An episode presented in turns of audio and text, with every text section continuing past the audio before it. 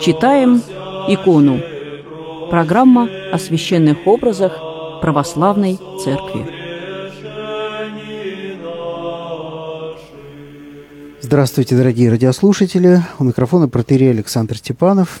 И в эфире программа «Читаем икону». В этом цикле всегда принимает участие петербургский искусствовед Оксана Витальевна Губарева. Здравствуйте, Оксана Витальевна. Здравствуйте. Сегодня, как мы обещали, мы будем говорить вновь об иконах Богородицы.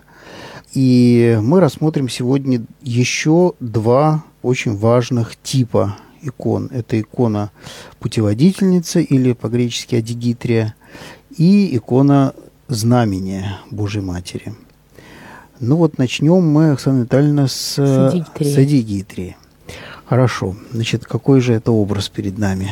Перед нами образ, написанный Дионисием. Это икона Божьей Матери Адигитрия, которая была воссоздана им по прорисе утраченной иконы греческой, очень почитаемой, и им была как бы заказано, чтобы он прописал по сохранившимся Фрагментом. фрагментам, да, этой иконы вот новую.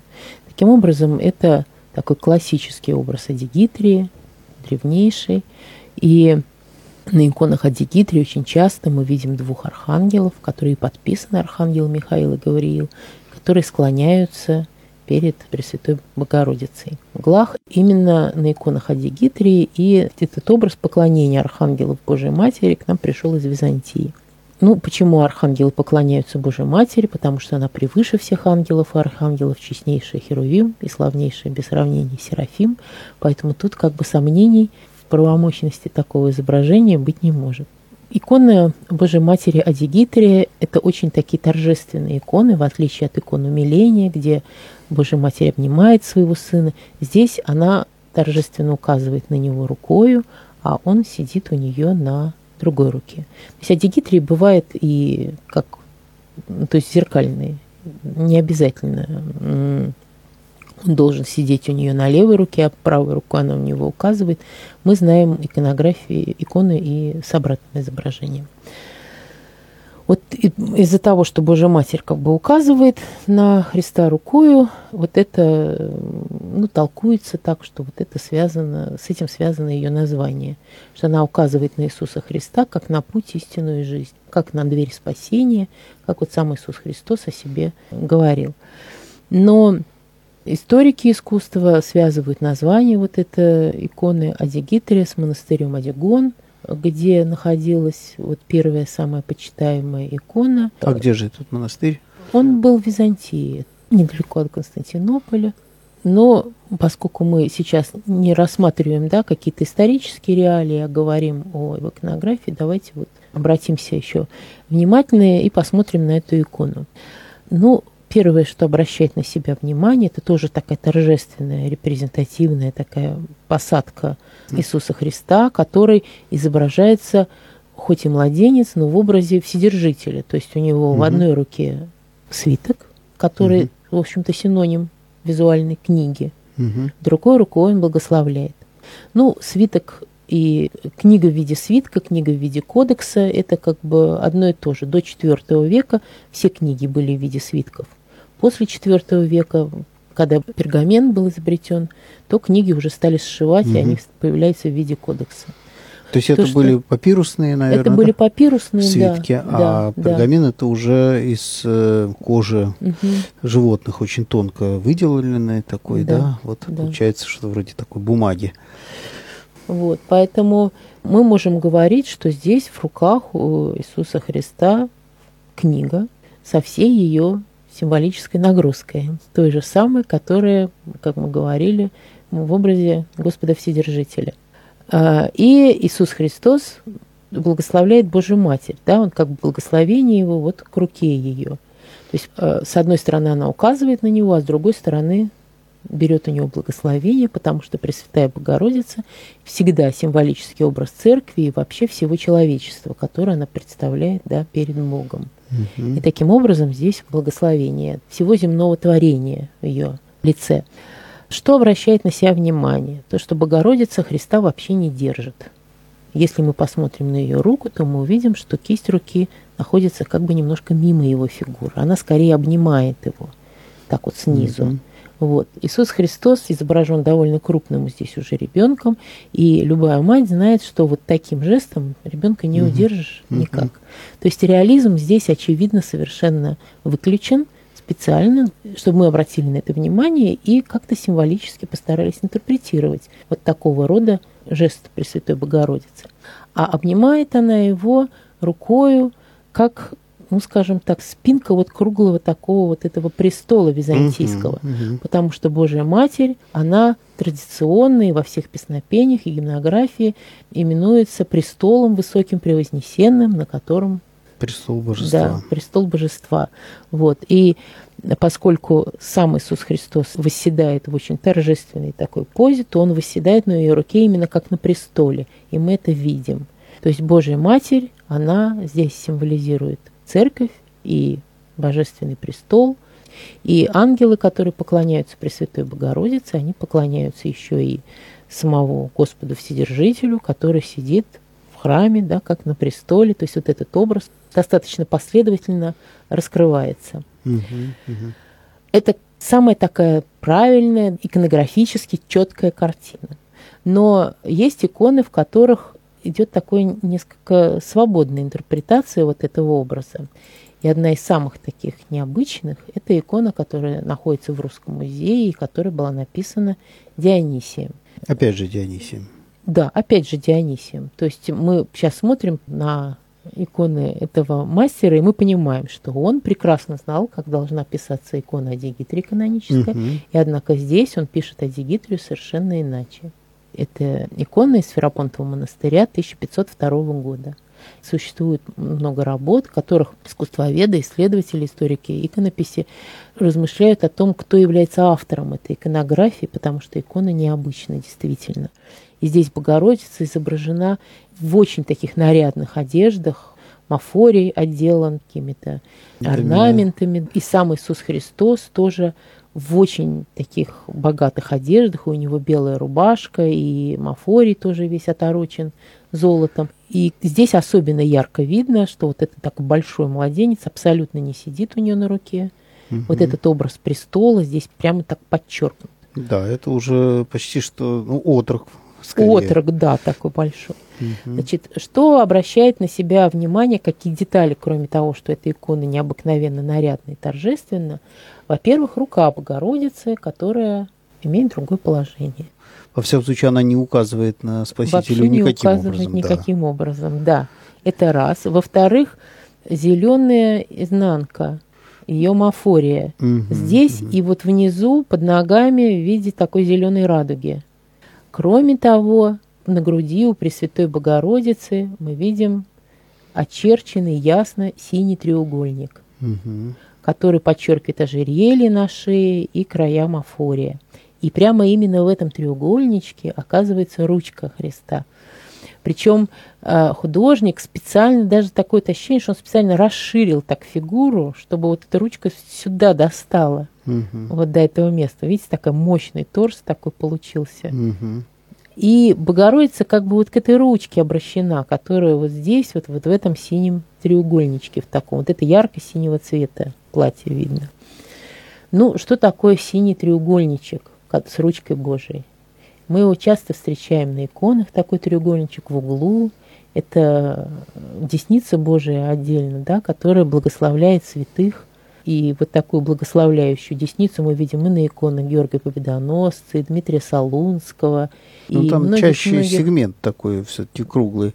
Бывает тоже и треугольник, да? Бывает треугольничек, да, вот Мгм. так вот в углу просто так вот раз отрезан. А, понятно, Ну, да. здесь как бы, естественно, этот образ не впрямую, так сказать, художественно он так, Мгм. но то, что ручка так вот отрезана ровненько-ровненько, Да-да-да. визуально вот Мгм. этим вот, и помещена вот в этот треугольничек, она, в общем-то, напоминает нам да, об этом. Мгм. И, э, конечно, человеку, который жил вот в этом мире и мыслил иконами, для него все вот эти образы иконописные, они были постоянно в голове, вот этот вот намек, он прочитывался сразу же. Мгм. Потому что Божья Матерь, она ширшая небес, да, и она сама небо, стала небом, когда приняла Мгм, Христа. мгм. И, кроме того, она небесный Иерусалим, новый Иерусалим. И здесь можно сказать, что Пресвятая Богородица, вот такая нарядная, украшенная, Мгм. что она как бы является здесь, видимо, образом вот этого небесного Иерусалима, который в Откровении Анна Богослова весь сплошь из золота, драгоценных камней там, и так далее, и так далее. И вот это вот указание такое, символическое, такое ассоциативное, я бы даже сказала, да, для зрителя, который смотрит на эту икону, оно здесь очевидно. И даже вот эта зеленая радуга под ногами Иисуса Христа, она тоже напоминает откровение об откровении Иоанна Богослова, где сидящий на престоле имел под ногами радугу, подобную смарагду. А смарагд Мгм. это изумруд, как Мгм. известно. То есть вот эта изумрудная радуга под ногами Иисуса Ага. Христа, она тоже является каким-то таким знаком, Указанием. указанием, таким, да, вот на эти апокалиптические такие Мгм. образы небесного Иерусалима, которые раскрываются нам в э, книге Откровения Иоанна Богослова. То есть вот такие какие-то интересные да, размышления самого Мгм. художника или какого-то богослова, священника, который работал рядом с ним, мы тоже можем видеть в иконах. Они продолжают вот эту каноническую тему иконографии о Дигитере и интерпретируют как бы дальше, глубже вот этот образ. Мгм. А вот все-таки Да. почему же она дигитрия и что означает ее А жест? потому что она о Дигитре, потому что она уже символизирует, что называется, цель нашего путешествия духовного. Она и есть тот самый небесный Иерусалим, к которому мы должны прийти. Мгм. Она как уже путеводная звезда, свет такой. Мгм.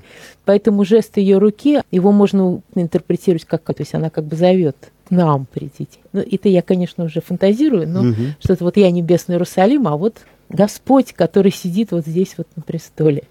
Мгм. Вот. Действительно, вот такая пара, может, они по масштабу, конечно, совершенно разные, все-таки Мгм. младенец намного меньше, но как царь и царица, сидящие на престоле. То есть Адигитрия – это как бы изображение вот этой пары, в которой один младенец, а другая мать. Да. Но вот еще какой образ э, Адигитрии можем мы посмотреть? Ну, мы можем посмотреть еще Адигитрию Смоленскую, можем посмотреть Мгм. Адигитрию Иверскую. И вообще нужно сказать по поводу иконографии иконы Адигитрия, что по преданию апостол Лука написал несколько икон или одну.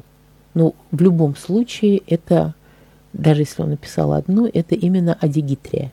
Мгм. Потому что на всех древних иконах, где изображается апостол Лука или каких-то вот в рукописях, там, где Мгм. появляется образ Миниатюрах, Луки, да. миниатюрах, да, пишущий икону Божьей Матери, это икона Дигитрии изображается перед ним.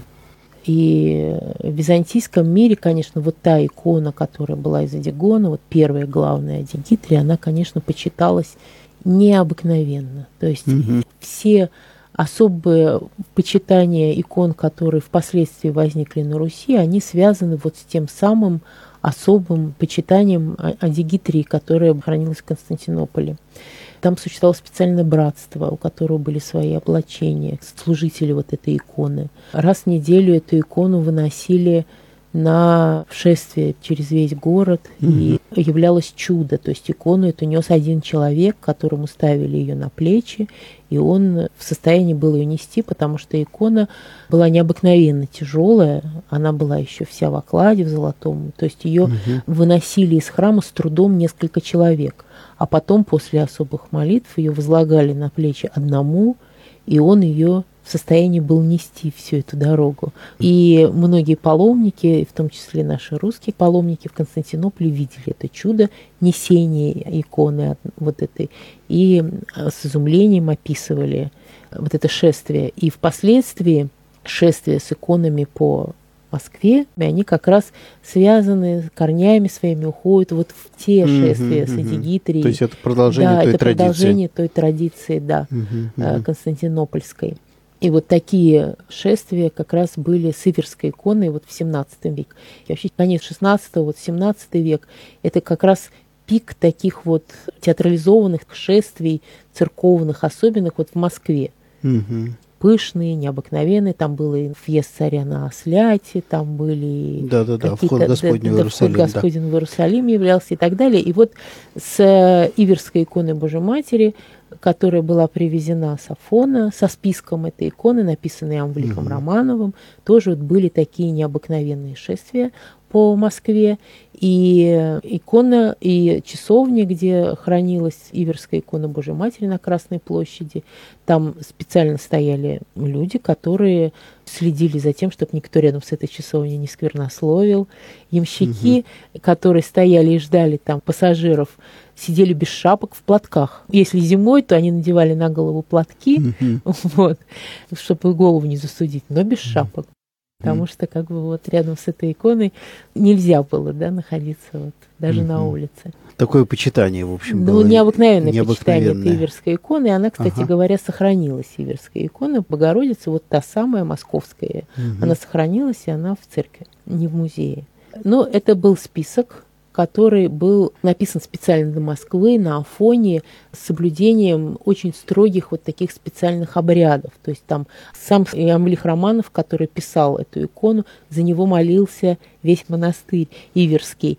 И освещалось все, до чего он только касался. Мгм. То есть это был такой очень длительный, сложный процесс, чтобы икона получилась максимально сакральной, максимально такой. ритуализованной, да. Мгм. Вот. А сама Иверская икона Пресвятой Богородицы, к сожалению, нас закрыта грузинским окладом работы XVI века. Сверху него еще один оклад, такой уже более торжественный, который много-много навешано всяких колечек. И вот те изображения, которые мы знаем, которые продаются в церквях, вот этот древний оклад, более старинный, он вообще никогда не снимается. Поэтому как выглядела эта икона, неизвестно. Мы можем о ней, об иконографии ее и об ее образе судить только вот по закрывающему ее сплошному окладу. Вот. В Москве она не закрыта. В Москве она очень даже в хорошем состоянии, сохранности, и любой москвич и приезжий в Москву может э, значит, помолиться в эту икону. Так что мы, в общем, э, можем думать, что мы имеем достаточно полное представление об этой иконе, глядя на так Наш торжественно московский- сделанный список. Да, но, конечно, как э, всегда в церкви, списки всегда корректируются в стиле эпохи. Они никогда не бывают точными копиями. Копиями занимаются только современные иконописцы. Да. А все-таки икона, которая в Иверском монастыре, она какого времени? Значит, вот список был сделан Список был сделан в середине 17 века и подарен Алексею Михайловичу. А Иверская икона, которая находится на Афоне, ну, по преданию, она 10 века, она там в 900 каком-то году туда приплыла, в 999, кажется. А более точно, я думаю, что вряд ли кто-то может сказать, потому что она не видна. недоступна. Недоступна, да, для исследования.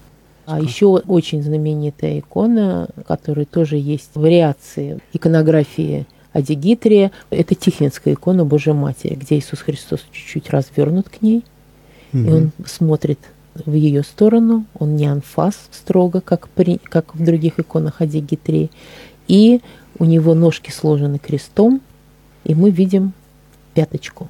Вот эта вот пяточка, открытая, вывернутая, она является такой отличительной особенностью Тихвинской иконы Пресвятой Мгм. Богородицы. Теперь давайте, да, обратимся Да, к, к образу знамени к Божьей образу Матери, да? знамени Божьей Мгм. Матери. Ну вот новгородская икона знамения, Да, которая очень даст известная. очень, ну то есть это самая главная и почитаемая святыня Новгорода, наверное. Новгорода, да, ну и нашей церкви одна из наиболее почитаемых икон.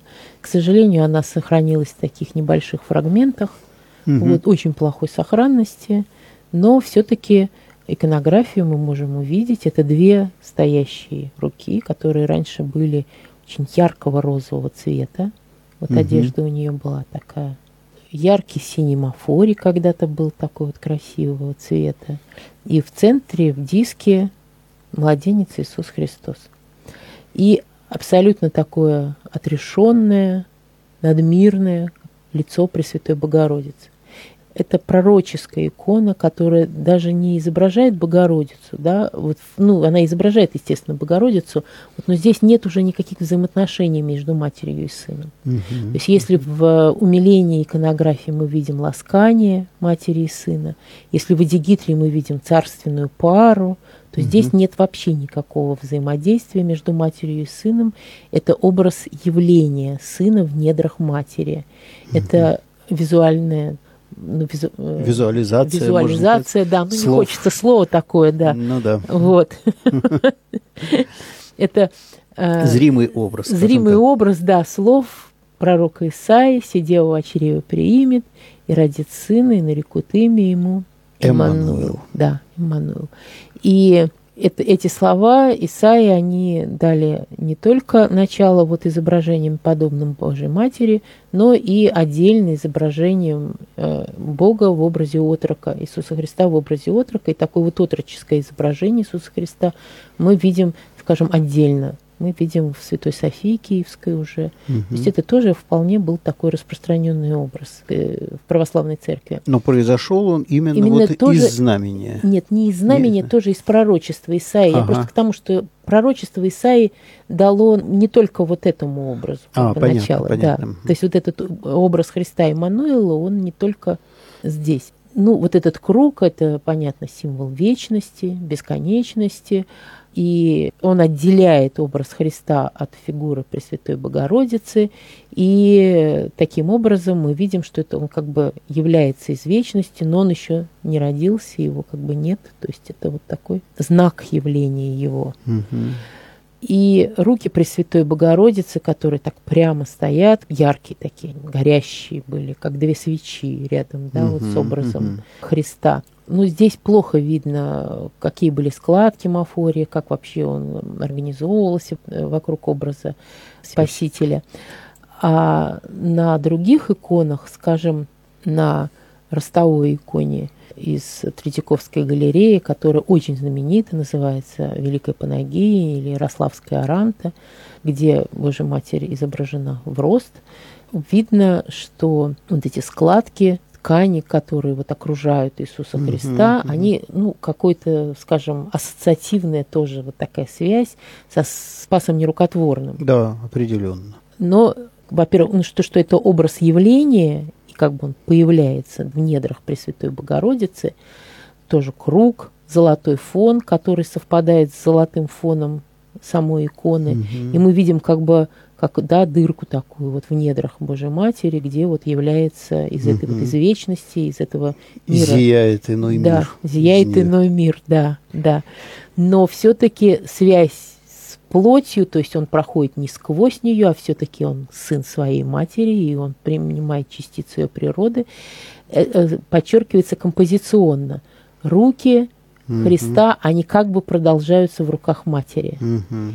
И Да, замечательно. вот, и вот, этот, вот, вот это вот единство такое, которое создается вот этими да, простертыми руками Христа, которые продолжаются в руках матери, они показывают нам, что это едина плоть и едина кровь. Ну и дальше да, можно уже, конечно, там да. рассуждать, что Богородица как образ церкви, Конечно. чудеса и же я творил, и вы сотворите, и больше всех сотворите. То есть как бы его руки продолжаются, как его действия Да. как бы продолжаются в церкви. Церковь Да, делает то, да. что делал Христос. Да, да, да, да. И вот это вот единство природы Божьей Матери Христа в других иконах подчеркивается иначе. Но тоже очень интересно. Скажем, вот в иконе Мирожской, иконе Божьей. Матери, мы видим тоже продолжение. Руки символически Мгм. просто, но не только руки, но и тело у нас получается Да. общее. Мгм. Вот, которое разделено только складкой. Мафория. Да, здесь этого Мгм. круга-то не очень даже а видно, круга его и нету. нету. Круга Мгм. нету.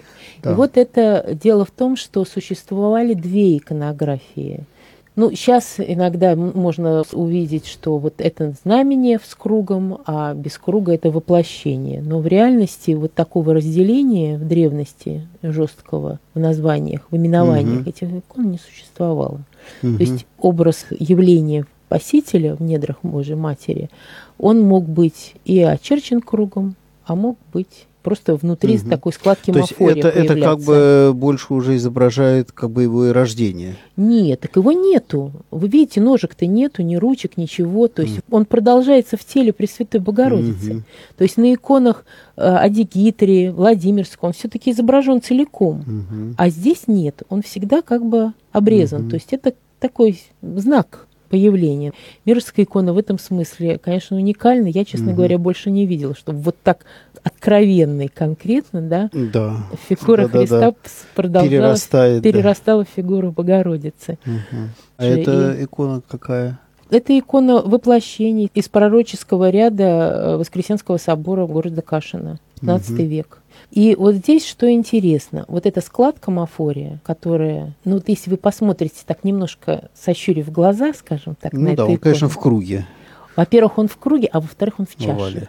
Вот Мгм. она ножка, вот ручки, какие-то чаши. А, да-да-да. Да, Мгм. и вот здесь вот донышко, вот эта складка мафория, Мгм. донышко, руки Богоматери, как с боков, да, вот Мгм. ручки, Ручки а тело Богородицы, ручки кратера, да, а тело Богородицы идет как будто подставка, да, вот внизу Мгм. ножка, и Иисус Христос оказывается в литургической чаше.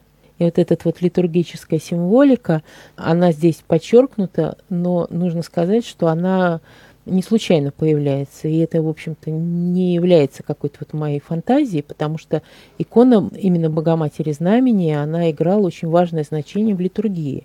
Дело в том, Мгм. что именно Богоматерь Знамени изображалась в конке жертвенника, именно Богоматерь Знамени являлась запрестольной иконой всегда. То есть это та икона, Мгм. которая непосредственно В конхе была- апсиды. и в конхе апсиды тоже изображалась, Да, и апсиды главного алтаря, да. Это та икона, которая и осмысливалась именно так, как вот связанная с э, литургическим действием церкви, с явлением Христа на литургическом престоле. Ну что же, спасибо. Сегодня мы рассмотрели два еще очень важных, значимых образа Божьей Матери. Это Адигитрия, путеводительница, и Знамение Божьей Матери. И увидели, какие смыслы раскрываются в этих образах. На этом мы заканчиваем нашу программу. В следующий раз мы поговорим об иконе Успения Божьей Матери. Тоже икона очень сложная и многозначащая. На этом мы прощаемся с вами. В нашей программе принимала участие петербургский искусствовед Оксана Витальевна Губарева. Программу вел протерей Александр Степанов. До свидания. Всего доброго.